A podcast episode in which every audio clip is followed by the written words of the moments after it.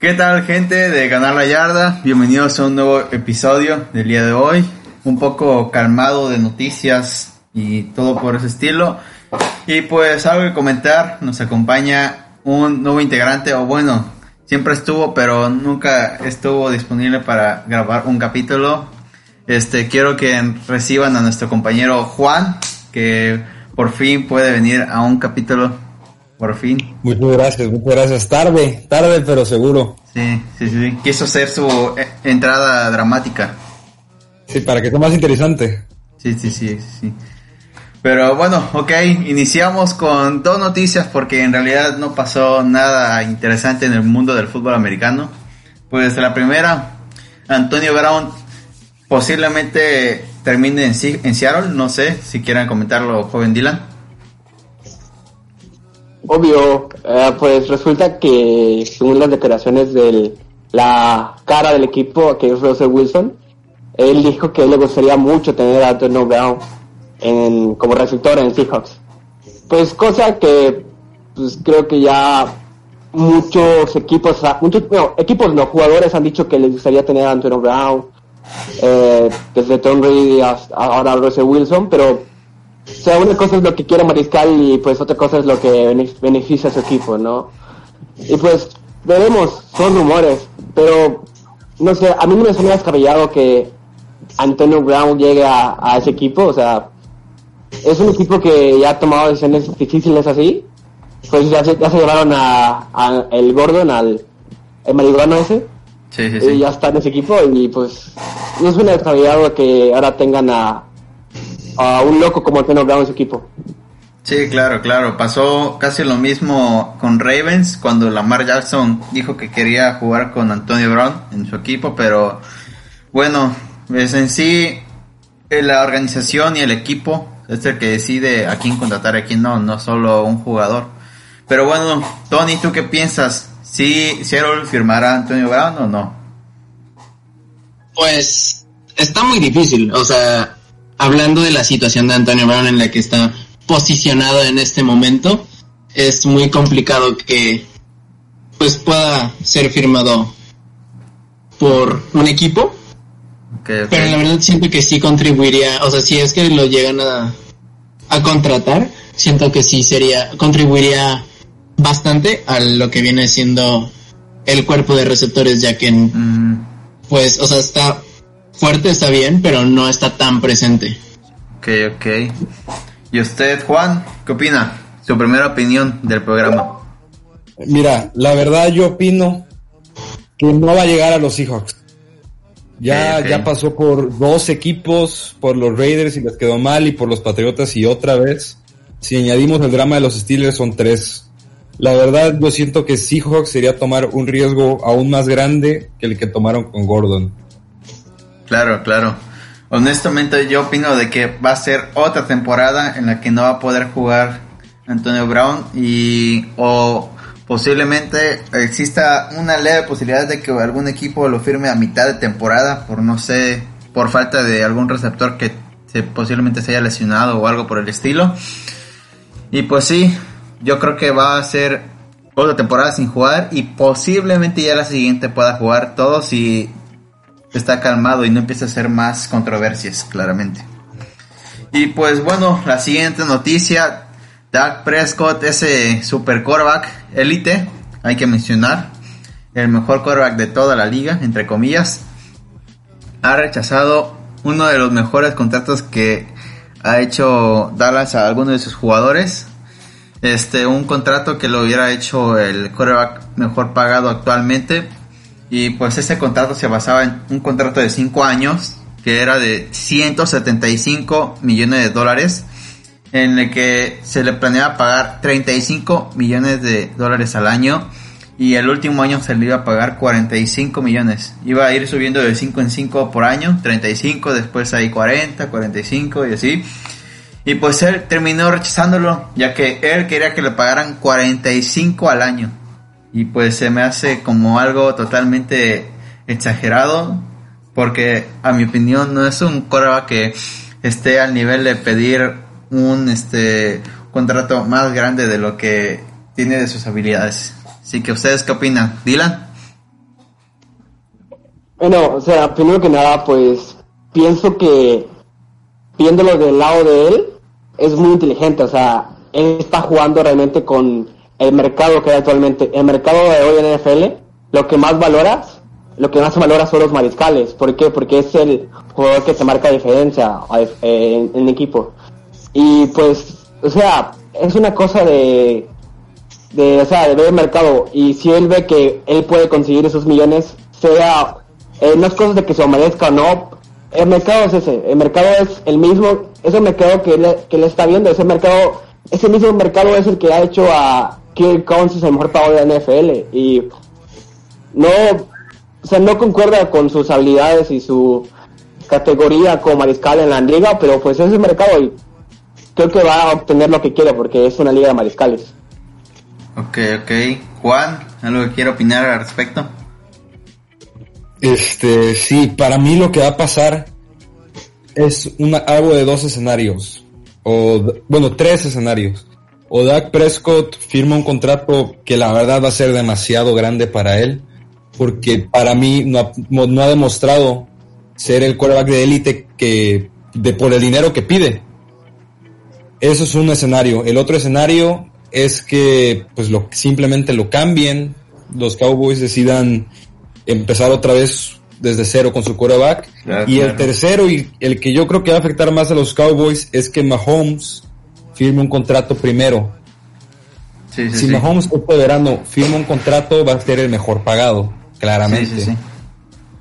Y si, y si Mahomes lo firma Prescott, porque obviamente si ve que Mahomes consigue ese dinero, va a querer lo mismo y ahí quién sabe qué pueda pasar. Ok, ok. Pues sí, claramente. Pero honestamente yo pienso de que van a terminar cortándolo si es que sigue esta misma cantidad de dinero o un poco más, ya que Dallas no puede retirar más dinero. O no sé qué usted piense, joven Tony. ¿Qué opina? Bueno, este, sabemos que la cantidad de dinero que pide, pues es ridícula.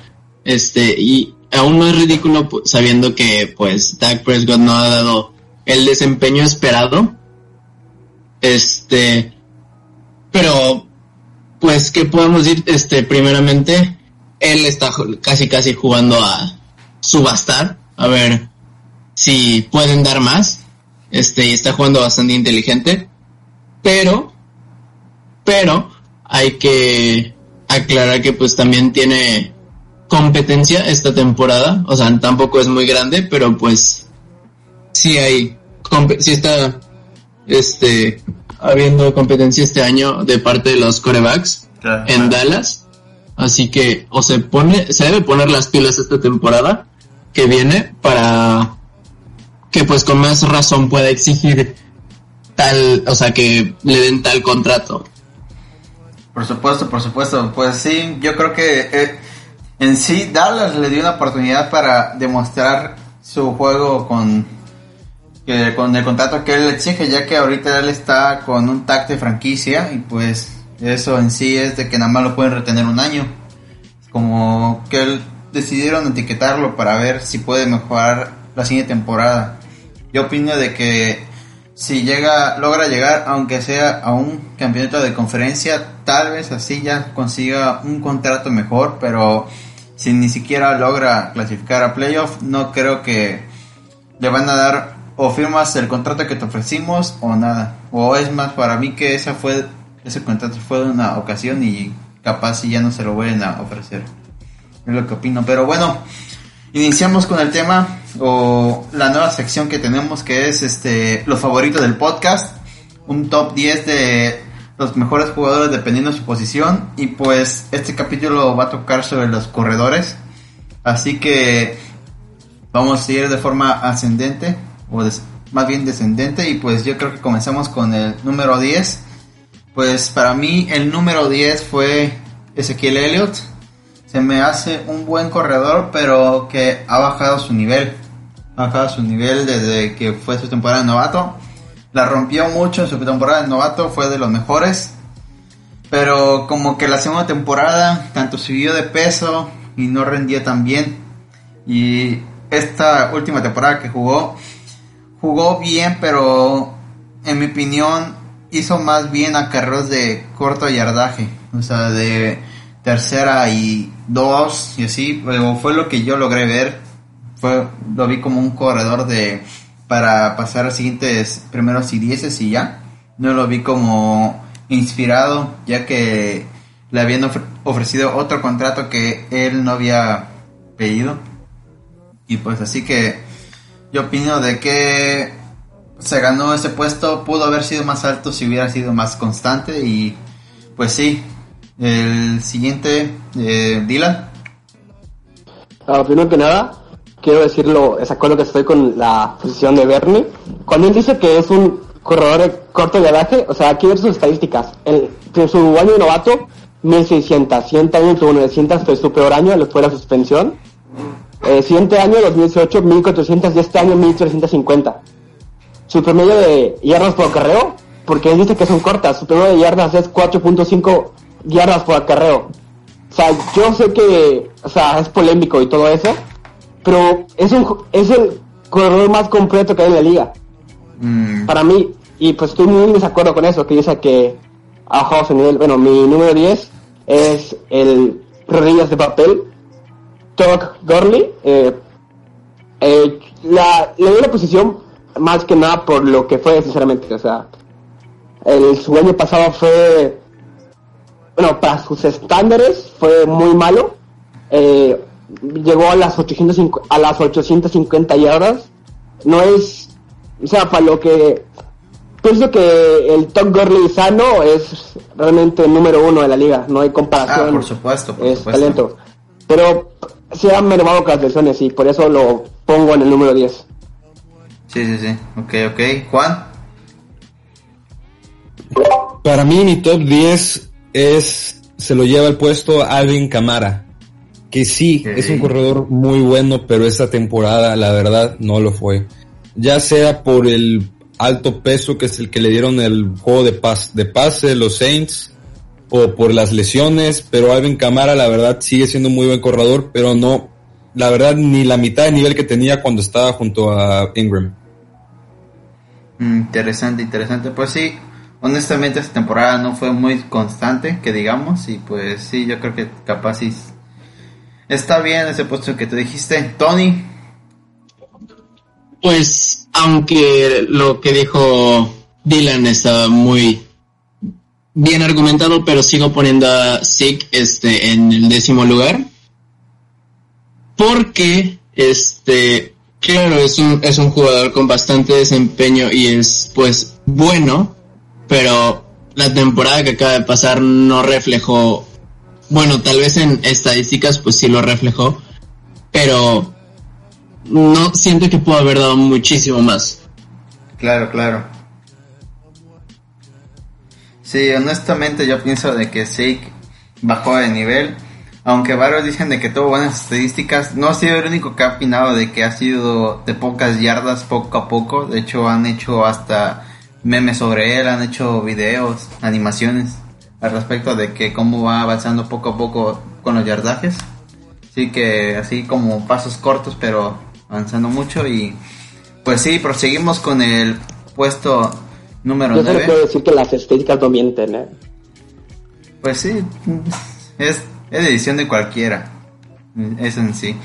Para mí, el número 9, aunque suene raro, se me hizo un corredor que destacó y tuvo muy buenas estadísticas y destacó aún más por la situación que se encontraba su equipo. Es Austin Eckler.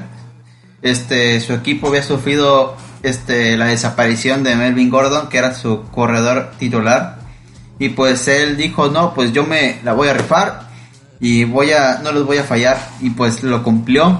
Este, hacía jugadas este, muy increíbles, hizo muchas yardas y muchos touchdowns. Y pues sí yo que yo vi que se reflejó muy bien en el campo. Y por eso digo que se ganó este puesto. Y aún más siento de que le va a ir muy bien ya que ahora sí se fue este para otro equipo Melvin Gordon. Así que tiene el lugar de titular para él solito. Así que es un momento de brillar y demostrar que es pues, que se puede ganar un puesto entre los mejores. Así que él es mi número 9. Tony. bueno, yo en el puesto número 9, este, puse a Miles Sanders eh, de último momento porque a pesar de que a pesar de que no pues jugó como titular todos los partidos este dio un, un desempeño bastante bastante bueno llegando a las 818 yardas con solo 11 juegos con 11 juegos este empezando como titular. Mm, ok ok. Juan. Yo en el puesto número 9 escogí a Josh Jacobs, el novato. Lo, a pesar de que tuvo muy buen año, lo pongo en el 9 porque siento que todavía puede demostrar inclusive más. Y fuera de eso tuvo muy buen año, fue, fue muy usado, solamente tuvo un fumble de los más yardas por juego, 53 touchdowns, la verdad para mí fue un corredor muy completo y un alivio para los Riders que no tienen precisamente pues los mejores resultados. Siento que si los Raiders saben estructurar bien su ofensiva, podrían tener una muy poderosa con Josh Jacobs. Claro, claro, este demostró buenos números y eso a pesar de que se había lesionado y aún así demostró tener una buena temporada. Sí, sí, sí, o sea, y no, y no en el mejor equipo. Sí, exactamente, unos Raiders que se estaban reestructurando aún y supo demostrar que tenía buen nivel. Así que continuamos contigo, Dylan. Bueno, el número 9 pongo a Job Mixon de los bengalíes. Eh, me parece alguien, eh, realmente estadísticamente no es, no, es que sea muy impresionante, de hecho la mayoría del tiempo eh, estuvo un poco desaparecido. Lo digo porque okay. lo tenía en fantasy y no me dio lo que pensaba que me iba a dar. Pero hay que ver las, las circunstancias donde está. Está realmente un equipo que era, que puede que sea, no, no que puede, fue el peor equipo del año, pasado de la NFL y aún así destacó en ello. Así que lo pongo número 9. Eh, puedo, eh, pudo haber estado más, más alto, pero, pero es que realmente a partir de ese lugar las distancias entre corredores no es muy, no es muy larga. La diferencia solamente de detalles. Por eso está el número 9, Jock Mason. Ok, ok, buena descripción. Y pues bueno, continuamos con el puesto número 8, que yo puse a Leonard Fournette, corredor de, los Jaguars. Se me hizo un jugador que tuvo una excelente temporada de novato. Fue de los mejores, se destacó demasiado, apaleó a varios equipos que tenían muy buena defensiva la siguiente temporada se lesionó desde la semana 1, yo creo. Lo recuerdo muy bien porque lo tuve en el Fantasy. Y recuerdo que nada me llegó la notificación de que se lesionó. Estuvo ausente varios, varias semanas. Creo que estuvo hasta las últimas. Volvió y no generó muy buenos números. Pero yo creo que logró redimirse esta última temporada que jugó. Tuvo no fue tan constante como su primera temporada, pero supo mantenerse y supo darse a notar aún de que aún tenía poder para poder correr y así. Y así que continuamos contigo, Juan. En mi número 8 puse a Chris Carson de los Seahawks, que a pesar de no ser tan sonado a lo mejor, fue un muy buen corredor, fue número 5 en más yardas con 1230, y no fue tan usado, ya que también el juego de Seahawks llega a basarse mucho por el aire con Russell Wilson y Tyler Lockett y con su receptor más nuevo que es DK. Para mí, la verdad, fue muy, fue muy buen corredor esta temporada, a pesar de que le falló mucho a la hora de sostener el balón. Sí, tuvo muchos fumbles y eso la verdad sí le costó unos puestos en mi ranking personal. Pero mi número 8 se va para Chris Carson. Ok, ok, muy bueno. ¿Y usted, Tony? en el puesto número 8 tengo a Josh Jacobs, que igual por no estar en un equipo tan, o sea, de línea tan fuerte como viene siendo los Raiders, que están, que siguen en, reconstruyendo su equipo. Este, a pesar de todo eso, pues tuvo unas muy buenas estadísticas, llegando a, a más de mil yardas, total, este, pues totales por acarreo. Y pues se me hace un corredor bastante rápido, bastante ágil. que pues puede salirse de pues una aglomeración de, de personas, de jugadores. Ok, ok. Y ok, muy bien. Proseguimos con el número 7, que es, para mi opinión... ah, ¿faltaste tú? Ah, ok, perdón. No. Número 8, yo tengo a Ali Camara. Eh, realmente si esto hubiese sido el año pasado, Alvin Camara hubiera sido en el top 5, pero esa temporada se vio que tiene, tiene cosas ahí con las lesiones. Y es la preocupación que tengo con él. Eh, es un realmente un jugador que es multidimensional, es una amenaza por tierra, es una amenaza por aire. Y creo que se ve muy, muy, muy beneficiado con el la tipo de ofensiva que corren tan de shock and run en, en, en, Nueva Orleans. Y número 8, en cámara. Ok, ok. Y pues bueno, ahora sí, el número 7, este, yo puse a el corredor de Cleveland, eh, Nick Chop. Se me ha hecho un corredor muy esencial para su equipo. Le ha otorgado, hasta yo diría, varias victorias a los Browns.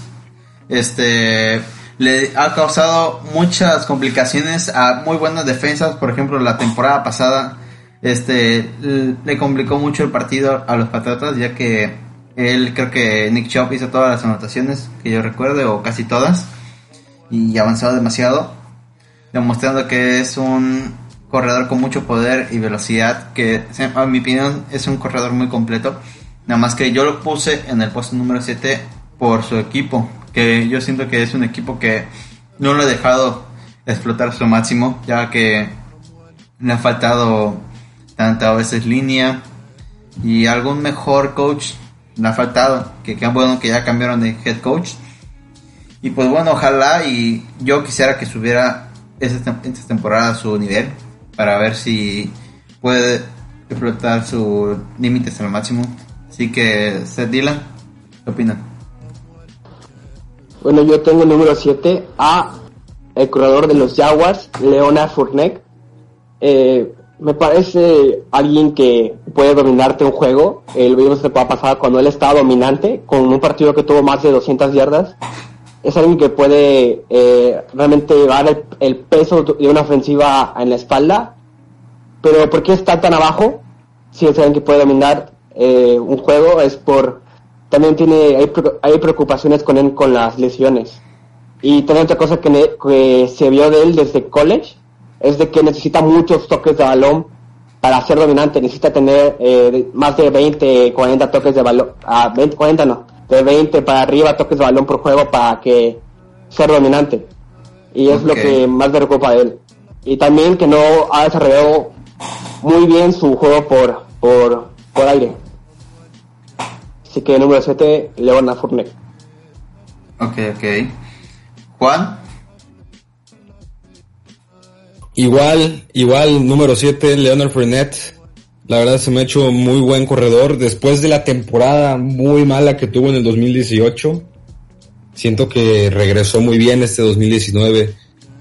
Regresó pues, con todo el poder, regresó con yardas y también vi mucho que empezó a salir para como seguridad para su core que igual a pesar de que fue abrumado por todo esto de Minshew, creo que eh, creo que salió bien y superó expectativas de lo que tenían los Jaguars. Ok, ok, muy bien. Tony. Bueno, en el séptimo puesto tengo a Derrick Henry porque este a pesar de que pues tuvo una muy buena temporada la temporada pasada, este, tuvo varios fumbles. Fue el segundo con más fumbles de la liga. Hablando de corredores. Y pues siento que cuando más destacó fue a finales de, de temporada y en playoffs.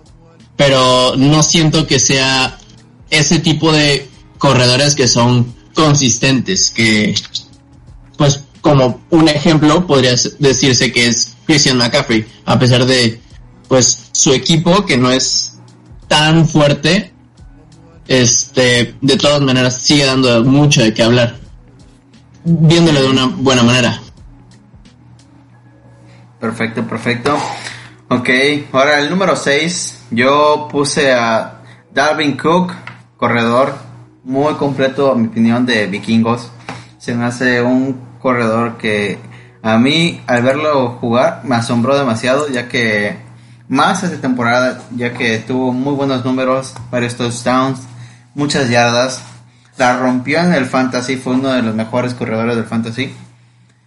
Y pues siento de que está en el equipo adecuado.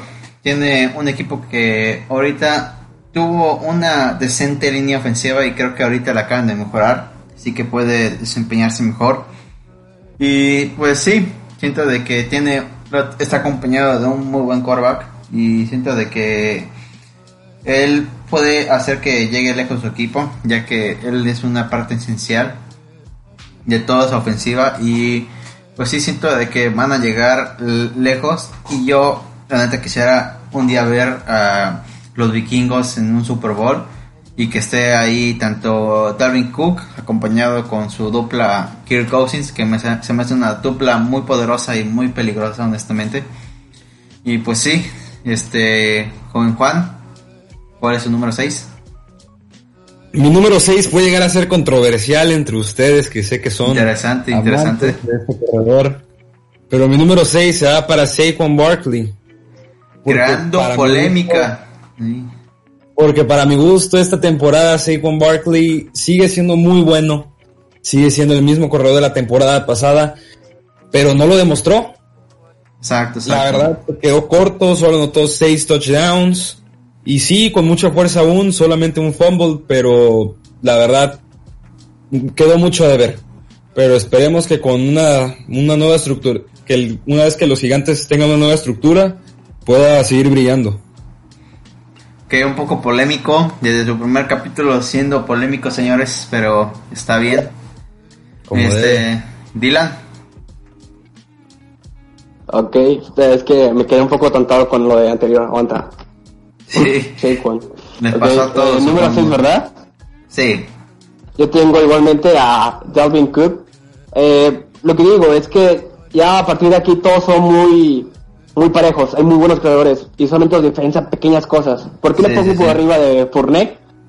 Porque porque él tiene mejor eh, desarrollado su parte terrestre, es más completo, mejores manos, por esa pequeña diferencia lo pongo por arriba.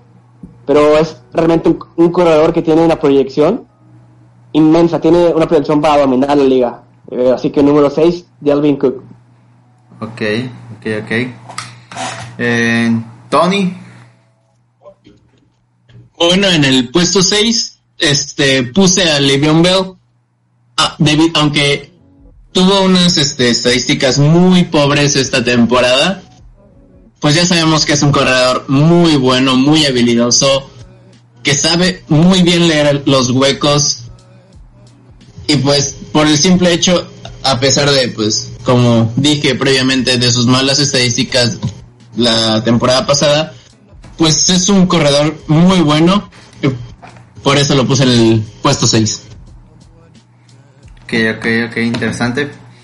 Ok, este, proseguimos, ya vamos a la mitad de este top. Este, ojalá y la gente nos siga escuchando, a ver si concuerdan con nosotros. Este, por cierto, acaba de comentar, este, coméntenos sus tops, este, ahí por mensaje de Instagram y este, ahí para que nosotros chequemos y les comentemos si estamos de acuerdo o no. Ok, continuamos con el número 5, que yo lo puse y aunque suene raro, ahorita me voy a explicar y tal vez les, parezca lógico. Es Alvin Camara, este, ya lo sé. Este es uno de los mejores este, corredores, a mi opinión es uno de los top 3 pero porque está en el 5, este, tuvo una temporada muy, este, como diría, muy inconsistente. Este, a lo que yo vi, no generó tantos números. O sea, tenía partidos en los que era dominante y en otros no. Este, yo fui testigo más porque lo tenía en mi equipo de fantasy. Y pues sí, se me hace, es tan un muy buen equipo con muy buena línea ofensiva, muy buen quarterback pero siento de que como que tuvo complicaciones con algunas jugadas más este corridas centrales, pero siento de que nada más fue un pequeño torpazón que tuvo esta temporada, pero siento de que en la siguiente temporada va a demostrar todo y se va a redimir. Y ojalá y tenga muy buenos números y pues yo lo quiero ver llegando muy lejos esta, esta temporada. Ojalá y haga que yo me retracte de ponerlo en el número 5. Y pues es lo que opino sobre Allen Camara en el número 5. Dylan. primero que nada quiero decir que no estoy de acuerdo con Allen Camara número 5. Eh, quiero decirte por qué. Porque sus todas sus temporadas de NFL eh, no ha rebasado las 900 yardas por, tierra. Y su máximo de yardas por aire son 700. O sea, sé que es alguien muy bueno, muy multidimensional, pero no veo que sea mejor en ningún aspecto más que por aire. Y no el mejor porque creo que mejor es McCaffrey, pero no creo que sea mejor que los que vienen. Pero bueno, mi número 5 es Nick Shop de Cleveland. ¿Por qué? Es, es apenas su segunda temporada pasada y realmente explotó totalmente. Su primera temporada tuvo 996 yardas, pero en esta estuvo rozando las 1500, estuvo a 6 yardas de los 1500 y creo que se vio eh, en el juego de Cleveland que cuando él jugaba, cuando le daban el balón a él y dejaban que él llevara el juego, ellos dominaban. ¿Cómo le ganaron a, cómo le ganaron a Baltimore? Le ganaron corriendo con Nick Chubb. ¿Y cómo, cómo le compitieron a, a, a los Patriotas? Corriendo. Y es alguien que se, es alguien que no se esperaba mucho de él en, eh, viniendo del college, pero ha destacado mucho y sobre todo este año explotó totalmente. Así que número 5, Nick Chubb. Ok, ok. Eh, Tony. En el puesto 5 tengo a Dalvin Cook, que como tú dijiste es un muy buen corredor. Em, y pues en base a sus estadísticas están, podemos ver que va subiendo bastante. Este, aunque por yardas por acarreo bajó un poco, pero en, en base a los años pues va elevando bastante su porcentaje. Por ejemplo, en el 2018 bajó, tenía 615 yardas, pero en el 2019 pues llegó a las 1300, a las 1135. Y pues siento que es un corredor bastante bueno y que puede darnos mucho de qué hablar en las futuras temporadas. Ok, ok. Juan, número 5. Eh, mi número 5 puede causar que a lo mejor a ustedes se les desagrade la elección, pero mi número 5 se lo lleva Joe Mixon. Para mí lo tiene muy merecido, a pesar de que tiene unas de las peores líneas de la NFL, no, no tuvo ni siquiera un fumble en toda la temporada, con los 16 juegos jugados. Tuvo más de mil yardas, tuvo mil cien, tuvo más yardas que otros corredores como Camara, o como Marlon Mack, que tienen líneas ofensivas más establecidas. Y la, a lo mejor sí, en el fantasy no fue el mejor, pero fue por lo mismo, fue también por su equipo, solo tuvo cinco touchdowns y sí le afecta. Pero en todos los demás sus estadísticas están muy bien para lo que es, para su edad de solo 23 años y para el equipo en el que está. Para mí tiene mucho lugar para mejorar y siento que así va a ser. Ok, ok, un poco raro, pero se acepta, se acepta. Ok, este, continuamos con el número 4. Yo puse a Saquon Berkeley. Tuvo una mala temporada, honestamente, pero se debe a dos cosas. Tanto tuvo una lesión y pues este, yo siento que se justifica un poco a su rendimiento, ya que, o sea, se entiende de que no haya dado su 100% debido a esa lesión que tuvo. Y en mi opinión es un buen corredor. Este, siento de que simplemente le falta equipo, le falta, eh, por ya que está jugando en los gigantes, un equipo que ha estado muy raro en los últimos años. Este, y Line Manning bajando mucho su nivel, siempre faltando la línea ofensiva, una defensa horrible, pero sí, yo siento de que a pesar de tener un equipo muy malo, se ha sabido dar a respetar entre todos los jugadores de la NFL y expertos. Y este, en mi opinión, siento de que a pesar de esta mala temporada, este supo, este, supo dar su máximo, o eso es lo que yo pienso y pues sí, por eso yo siento que se ganó este lugar 4 y ojalá y la siguiente temporada sepa rendir más y explotar ahora sí su máximo y ojalá no lesionarse, Dios no quiera. Pero bueno, Juan, tu número 4. Mi número 4 va para Nick Chubb, porque igual, como dijo, como dijo Dylan, es, fue un gran factor para Cleveland sinceramente desde los escapes que tenía desde las primeras yardas o ayudándonos o ayudándolos a anotar, siempre fue muy efectivo, tuvo muchísimas yardas y para empezar ni siquiera se ha implementado el trabajo doble con Hunt. Cuando le empiecen a quitar bien la carga de ser el único corredor que espero sea la siguiente temporada, siento que Nick Chubb va a tener muchísimas más yardas. Ok, ok. Eh, Tony, En el, en el puesto 4 puse a Joe Mixon por el hecho del que han estado hablando, que es este a pesar de que no está en un muy buen equipo, ni me duele decir eso. Pero a pesar de eso, fue un corredor no muy consistente, pero sí fue sí estuvo presente en la en todos los juegos y pues llegó a superar las mil yardas. Y pues también su desempeño en, touchdowns tampoco estuvo muy alto. Fue más bajo que el de Saquon con cinco con cinco touchdowns pero este por lo mismo del equipo. Pero de todas maneras a pesar del equipo que se puede mejorar sabemos que es un muy buen corredor Ok, ok, muy bien. Y por último, Dylan. Bueno, el cuarto puesto tengo a la nueva bestia de NFL, a Derrick Henry. Eh, pues, no sé qué decir de él, o sea, eh, es un poco bajo, pero es que está aquí porque lo que vimos en la temporada pasada, en la hora buena, en los playoffs, se vio que es un jugador que puede dominar puede dominar, puede dominar a otro equipo, puede ser ese jugador que te que los coordinadores defensivos hagan su, su plan defensivo en cuerde a él, que sea es el jugador que te puede romper juegos y es por eso creo que está aquí. También fue líder de yardas por tierra la temporada pasada y pues creo que solamente hay que ver para hacer lo, lo, bueno que es hay que ver esos partidos contra Patriotas y contra Ravens. Ok, ok. Muy bien.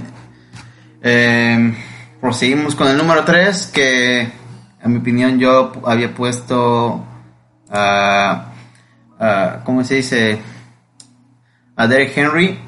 también se me hace un corredor muy bueno en el que se supo este destacar este jugando contra muchas defensivas dominantes. Por ejemplo, este arrasó con los Patriotas que era la defensa número uno en la NFL la temporada pasada. Los hizo como ver como una defensa de agua. Y también se enfrentó contra otra defensa muy este dominante que era la de los cuervos y este siento que él en sí es todo el equipo de los titanes ya que él es el que ha, ha hecho muchas yardas creo que hizo más yarda que algunos otros equipos o incluso su propio equipo y creo que es el que se ha llevado más touchdowns y siento de que es dominante. Y ahora con una, una un equipo que tenga una línea ofensiva élite ya será imparable ese corredor. Siento que está muy pasado con todas sus habilidades. Y por eso se ganó este puesto número 3 Dylan tu número 3 en tercer puesto tengo a Sigma tengo a Christian McCaffrey. Eh, ¿Por qué está arriba de Derrick Henry? Porque me parece más completo. Ah, sí, y aparte hay que ver todo, realmente él es toda la ofensiva o la mayoría de la, de la, de la ofensiva de Panthers. Eh, sí, sé que es un poco malo, pero lo pongo aquí porque realmente no, eh, creo que tiene esos números, tiene esos dos tan elevados y tanta producción. ¿Por qué? Porque en su equipo no hay más que él. Solamente él, Es, él, es, el que todo el equipo y, realmente otros jugadores como Ezequiel, que lo voy a mencionar más adelante, eh, tiene más, no tiene tanta carga eh, juego en su equipo. Y aparte no creo que sea eh, no creo que sea el prototipo ideal para un corredor que pueda eh, demorar tantos años en la liga. Se me hace un poco no es tan dominante con eh, potencia, es es puramente eh, su velocidad y habilidad. Y aún así está un puesto alto, o sea, es tercer mejor corredor de la liga. Así que tengo así más, tercero. Ah, ok, en tercero. Se me hizo un poco raro. Em, Tony. Bueno, yo en mi tercer puesto tengo a Nick Chubb, que pues los, los Browns le han, le han pues dado, cuando le dan el balón, pues da bastante, bastante buenas yardas. Este, su acarreo más largo fue de 82 y pues sabemos que es un corredor no muy fácil de, de taclear o de cubrir, eh, si lo, se puede decir de esa manera. Este, y, si, y sabemos que si le das un hueco, pues lo va a aprovechar en, en cualquier en, en cualquier momento. Ok, ok. Este, tu número 3, Juan. Verme, es que no sé si voy a poder seguir con, con esa elección que tuvieron, poniendo así Mac en el número 3. Sí, increíble, número difícil de tomar. Mi número 3 se va para Zeke, donde para mi gusto creo que debería estar. Es un corredor excelente, muy, muy, muy bueno, pero eso está ahí. Para mí no es un top 1, ni siquiera un top 2. Es un corredor persistente que no nunca deja abajo, pero hasta ahí llega no tiene top 3 en touchdowns y creo que ni siquiera en yardas. Entonces sí, es muy bueno, pero consistente. Y por eso para mí se lleva el top 3. Por la consistencia y por los resultados. Claro, claro. para, mí no es ni un top 1 ni un top 2. Sí, sí. Es un corredor complementario que tanto ayuda a su equipo como a, a hacer buenas jugadas. Es que para mí lo fue como en su momento fue Livion Bell Sí, sí, sí, claro. En el, los Steelers, después de Bell, mientras mantuvieron a Brown, obviamente, siguieron bien. Sí. Pero para mí los, los Cowboys no se mueren sin Zeke. Ah, quiero decir algo. Eh, me parece que, o sea, realmente el juego de Dallas se basa en Zeke Elliott. O sea, en, en, en, cuatro de las cinco temporadas que ha estado, ha sido top 5 en, en yardas en todas, o sea, más que una, después de la suspensión de seis partidos, y aún así rebasó las 900 yardas, una suspensión de seis partidos. No sé por qué dicen que es complementario, o sea, la, el ADN de Dallas es correr con Chiqui Elliott y él es, eh, para mí, desde que llegó, desde el día de novato ha sido dominante. El único año que estuvo por debajo de las mil yardas fue ese año de suspensión de seis partidos y aún así llegó a las 900 yardas. La cosa es que Zeke tiene el equipo para hacer mejores cosas que Christian McCaffrey, por ejemplo. Tiene mejor línea, tiene mejor core, tiene ah, mejores mejores bloqueos. Y no lo hace. Sí, es consistente, pero no destaca. No, no, lo, no como lo hacen Es top 5 en todos los años. Y pues sí, aparte. Pero, pero no es top 1 en este. Sí, sí, sí. Aparte, yo no recuerdo. o sea, dicen que es porque tiene mejor equipo, pero vean, o sea, vean otro lado, al no tener ninguna, o sea, eh, sí que tiene que compartir ofensiva, tiene que compartir eh, snacks con lo que va a hacer Da Prescott y toda la carga que lleva. Y el año pasado se bajó mucho su, sus intentos de acarreo. ¿Por qué? Porque empezaron a pasar más con Da Prescott. La ofensiva se basó más en jugar con eh, tres, receptores, con Amari Cooper y todos complementarios y se bajó la carga y año con año ah, él, es, él es la ancla de la ofensiva de Dallas. Pues sí, aparte, este, yo me recuerdo, A ver, sigue tú, Juan.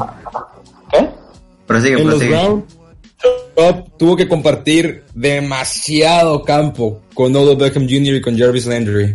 Demasiado. Y no olvidemos que su ala es David Njoku, que igual es muy bueno. Y aún así tuvo más, más yardas por corrida y más yardas en toda la temporada. Bueno, también sabemos que pues también compitió con Kareem Hunt y pues en su momento Carlos Hyde. Además. Sí. Pero sí, Ezequiel Elliott, yo honestamente no recuerdo algún corredor antes de él. No me acuerdo del nombre de alguno así reciente antes de Ezequiel Elliott.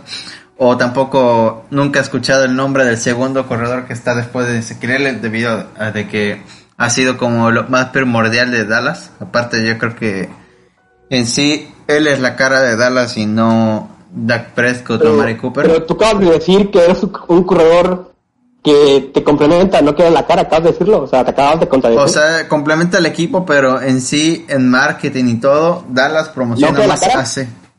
Por eso, Dallas promociona o, o- a o- o- Ezequiel. o complementa o es la cara. complementa con Dak Prescott, pero te digo, él, Dallas lo pone como si él fuera la cara de Dallas, debido a que ha tenido mejores resultados y números que Dak Prescott.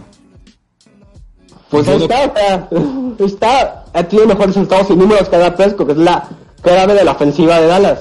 Sí, pero si estuviera en algún otro equipo que, por ejemplo, como Panteras, que no tiene línea y nada, siento de que él podría reforzar ese equipo. Pantera tiene a dos Pro de, la- de, de guardias. Sí, pero no les falta una, o sea, una ala cerrada, porque ya Greg Olsen ya se fue. Dallas tiene a la cerrada, tuvo a Jess Witt, a Witten. Y lo pusieron. tan- lo- y cuando Jason Witten llegó, todos lo amaban. Sí. O sea, hasta viejo. Lo que yo digo es que, eh, como corredor, no viendo los números, como corredor, eh, el, el que más, el que es más completo, el que, es, puede, el que puede tener una carrera más larga, el que es- puede ser más dominante en un juego, es Ezekiel Elliott. Si nos vamos a ¿Sabes por dominar el equipo, está Derrick Henry. ¿Te parece más dominante que Elliott? Honestamente, esos números que ha tenido Ezequiel Elliott es porque lo han puesto a cada rato a correr. Recuerda que antes, antes de esa temporada, eh, Derrick Henry eh, tuvo una temporada de menos de 900 yardas. Fue hasta, hasta esa temporada que ya destacó como dominante. Pero es que hay que ver que sí que Elliott fuera de la, su temporada de seis partidos sin jugar, o sea, seis partidos sin jugar. Hablando más de casi un tercio de temporada sin jugar y aún así llegar a 900 yardas. Pero los Titans nunca han tenido una buena línea, por así decirlo. Nomás tienen a este liniero, Taylor Lewan, creo que es. Los Celtics tienen a, a- te- tenían que ya se fue y te- tuvieron a, a un Gar y a un, a un este, centro muy bueno que se retiraron, no recuerdo los nombres, pero fue, llegaron a hacer pro goles. Pero no se compara con la línea de Dallas. Ok, O sea, sí, pero este... si vamos a, si vamos a decir que porque tiene mejor línea, entonces hay que, hay que, hay que quitar a, a Camara de aquí porque Sí, sí, tiene sí. mejor equipo. Pero bueno, ya para no alargarnos más, este, vamos con el número 2. El número 2 yo lo puse más bien por cómo se destacó como novato, ya que, y más por la situación en la que se encontraba su equipo, que está en reconstrucción, puse a Josh Jacobs, lo puse porque supo ganarse ese puesto con buenos números. A pesar de su lesión, tuvo muy buenos números. Este, O sea, ¿A en, quién, a quién, a en quién? unos Riders, Josh Jacobs. A John Jacobs. Sí, de Riders. Ya que, no, no, Josh Jacobs, el novato. O sea, él es mejor que Derrick Henry, que es que Ezekiel Elliott. pues es que por eso el novato inició bien y honestamente yo pienso de que va a mejorar la siguiente Ah. O sea, sí, yo, ah, yo también pienso que mañana voy a ser rico, güey. Pero quién sabe si haga, güey. Tuvo mejor Pero- inicio que Derrick Henry, acaba de destacar, tuvo mejor inicio que él y ha sido más consistente. Josh Sí. Derrick Henry acaba de dominar los playoffs. John Jacobs jugó bien. O sea, ni siquiera fue novato se de- destacó en un equipo que no tenía nada. Dios mío, tiene, tiene genial línea ofensiva. O sea, tiene, tiene tres problemas de línea ofensiva. Eran unos Riders que estaban en reconstrucción, o sea, con nuevo head coach. está bien, entonces ponen John Mixon porque John Mixon no tiene equipo de número uno porque está en la construcción. No lo sé. O sea, yo puedo destacarse más Josh Jacobs. Y... Es que piensa, Josh Jacobs, o sea, un novato, lo está poniendo como número dos. Me hace demasiado alto, no tuvo ni top 5 yardas en total. No lo sé, yo. No, me pongo... novato, o sea, piénsalo. Un, lo que tienes para ver si es bueno o no es un año. Ya dije, es mi opinión. Así que continuamos contigo. Y me discutí a mí con Simac. Continuamos, continuamos contigo, Irán. Pero número dos tengo a Ezequiel Creo que ya dije lo que tenía que decir. Ok, ok. Tony. Pasemos, pasemos porque no, no, voy a, no voy a regresar a esa discusión. bueno, yo en el segundo lugar tengo a Saquon, que pues no tuvo la, la mejor temporada, apenas pasó a las, las mil yardas, mil tres, pero pues,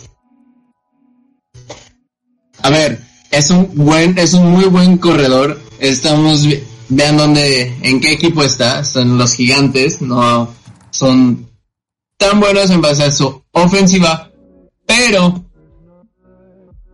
a pesar de la lesión que tuvo y pues tampoco dio el 100% como tal en, en su después de su regreso de la lesión debido a que pues cuando, cuando una cuando hay existe una lesión especialmente en el tobillo lo que más se debe hacer este pues es reposar lo cual no no le dio el tiempo para que se recuperara el 100% su tobillo. Este, y, así superó las mil yardas y pues sería cosa de ver lo que haría la siguiente temporada que yo creo que sería mucho más destacable lo que realice. Ok.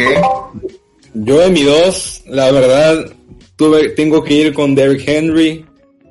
Fue cerrando la temporada y en playoffs para los Titans fue algo impresionante. La verdad yo creo que todos pensábamos que los Titans iban a perder desde la primera ronda de playoffs y Henry evitó eso. Y llegó un punto donde no ganaban los Titans, ganaba Henry. Estaba completamente dominante Derrick Henry este año. Sí, claramente, él eran los Henrys de Tennessee, no los Titanes. Sí, sí, sí, sí. Y bueno, ok, ya para concluir este top, que ya se alargó un poco. El número uno, claramente yo puse a Christian McCaffrey de los Panteras. Honestamente se me hace un corredor muy este completo. Se destacó demasiado esta última temporada, tanto en la NFL como en Fantasy. Y pues sí, siento que va de más en mejor siento de que la siguiente temporada se va a destacar aún más y pues ojalá y si sea cierto que se vaya a destacar mucho más. Así que proseguimos con tu número uno, Dylan. Mi número uno es el champacón, Chacón Barkley. Eh, ya sé que, o sea, en estadísticas está abajo. Tuvo una lesión muy mal, tuvo una lesión la temporada pasada. Pero es que realmente, si lo ves, como global, lo ves como global, como un corredor, me parece un talento eh, generacional. Realmente creo que va a, vamos a ver a, no vamos a ver un corredor como de las condiciones de Shaquille Barkley. Hay que recordar que además tiene dos años en la NFL y en las dos, la primera temporada superó las 1800 yardas y en esta yarda jugando con una pierna prácticamente porque eh, hay muchas sospechas de que ni siquiera lo dejaron sanar bien, correctamente eh, ya que su lesión de tobillo se proyectaba que descansara de cuatro a seis semanas y nada más descansó dos semanas, tres semanas. Y aún así llegó a mil yardas y, o sea, realmente esto es un gusto personal porque eh, es mi es mi chamaco y por eso lo pongo en número uno. Tu muchacho. Pensé, que, que Dylan ya me había sorprendido. Sí, sí, sí. Sí, pero creo que siempre tiene más sorpresas. Sí, siguiendo, es una caja de sorpresas. Número uno, Antonio Brown. Sí, sí, sí. Tu número uno, Tony. Bueno, mi número uno es este Christian McCaffrey. claramente. Claro, claro. Este, de, de los de los este corredores, por no decir el corredor más completo de la liga. Este, pues superando las mil yardas tanto por aire, tanto por tierra. Y pues vaya, ¿qué más podemos decir de Christian McCaffrey? Claro, o sea, sí. Es muy habilidoso, es rápido. Se acaba de volver invencible, casi, casi. Sí es. O sea, es un corredor que no importa el oponente, siempre va a sacar yardas positivas y siempre va a dejar de que hablar, siempre va a dar esa jugada increíble, esa jugada buena en cada partido. Muy consistente el corredor y pues mis respetos a pesar de que su equipo no es tan consistente, este, él siempre trata de sacarlo adelante. Ok, ok, sí. ¿Tu número uno, Juan? Bueno, mi número uno es Marshall Lynch. No, no cierto. mi número uno es Christian McCaffrey, la verdad. Tres Christian McCaffrey, tres. Como ya se esperaba. Para mí fue el MVP ofensivo de este año y Michael Thomas, pero se lo llevó por el hecho de que tuvo las más recepciones en una temporada.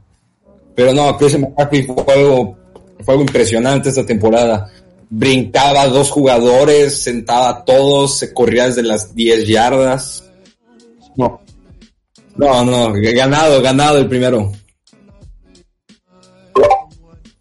Es muy duro porque es blanco, güey. Claro, claro. También. Pues bueno, con esto concluimos los favoritos de el podcast. Yo creo que tomaremos un pequeño corte y regresamos. No se vayan aún.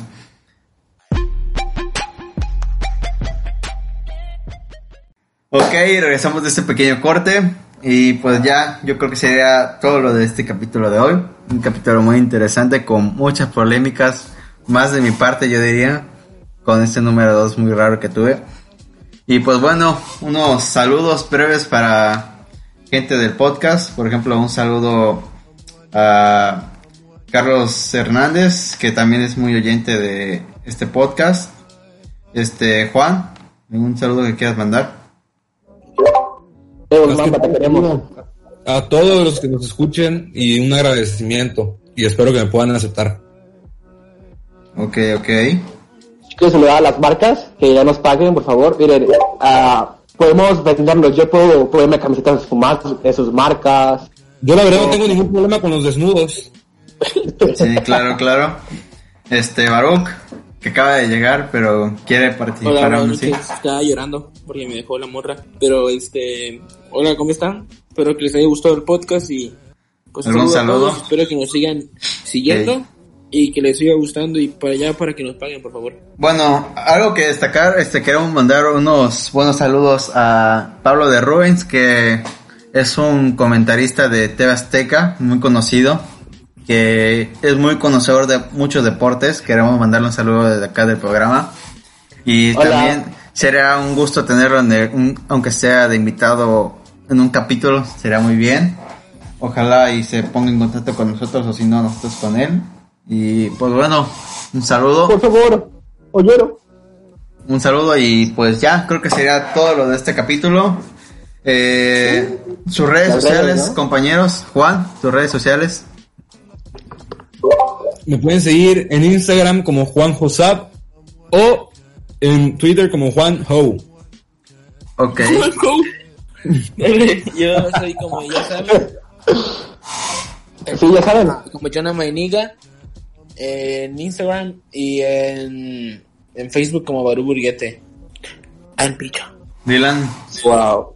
Yo estoy en Insta como DJ yo bajo Chunti y en, en Twitter como arroba Chunti Dylan.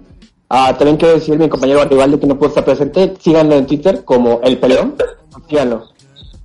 chico. Sí, este, también nuestro compañero Tony que tuvo problemas con su internet y se fue justamente en el corte. Este, sus redes sociales, Instagram es Tony Sánchez-12. Y pues mi Instagram es Bernardo-94. Y pues síganos en nuestras redes sociales. Ya tenemos Facebook, que es Ganar la Yarda. Este, página de Facebook. tenemos Instagram que es ganar-la-yarda y Twitter que es arroba ganar yarda. Síganos en sus redes sociales. Somos activos. Este, si cosa, este, también por favor díganos qué les parece, cosas que les gusten. Si claro, claro, si tienen alguna idea, si tienen algún tema que queramos que hablemos, este, mándenle un mensaje. Sí, alguna amenaza, lo que sea, lo que sea es bien recibido. Y pues bueno, sería todo lo del capítulo de hoy. Este, pues nos vemos la semana siguiente. Muchas gracias por escucharnos. Recuerden compartir. Y pues era todo. Hasta luego.